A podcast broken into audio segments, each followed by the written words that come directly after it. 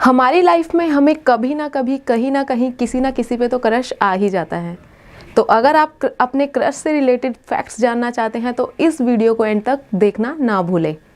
So hello everyone welcome to ब्रिंडोज और आज की इस वीडियो में मैं बात करने वाली हूँ ऐसे ही कुछ पाँच साइकोलॉजिकल फैक्ट्स जो कि आपके क्रश से रिलेटेड हैं। सो so, शुरू करते हैं आज के फैक्ट से। बात करते हैं फैक्ट नंबर वन की। कहते हैं कि अगर आपको किसी पे क्रश होता है तो उसका समय चार महीने तक होता है। मतलब वो चार महीने तक लंबा चलता है।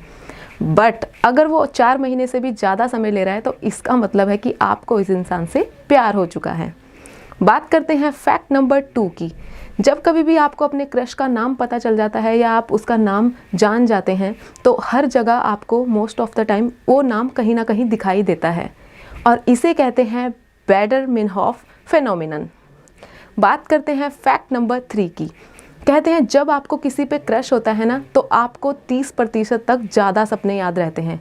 अदरवाइज़ हम अपने सपनों को आसानी से भूल जाते हैं। पर उस समय में हमें अपने सपने 30 प्रतिशत तक ज़्यादा याद रहते हैं। बात करते हैं फैक्ट नंबर फोर की।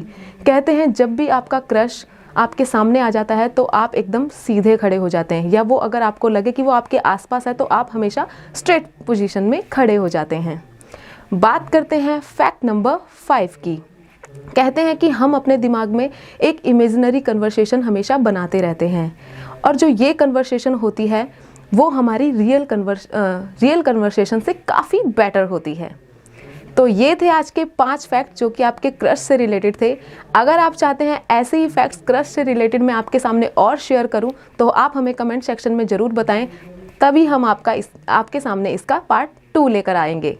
अगर आपको आज की वीडियो अच्छी लगी है तो इसे लाइक और शेयर करें और साथ ही में हमारे चैनल को सब्सक्राइब करें, क्योंकि हमारे चैनल पर हम हमेशा ऐसी वीडियोस लेकर आते हैं जो कि साइकोलॉजिकल फैक्ट से जुड़ी होती है। तो thank you so much have a nice day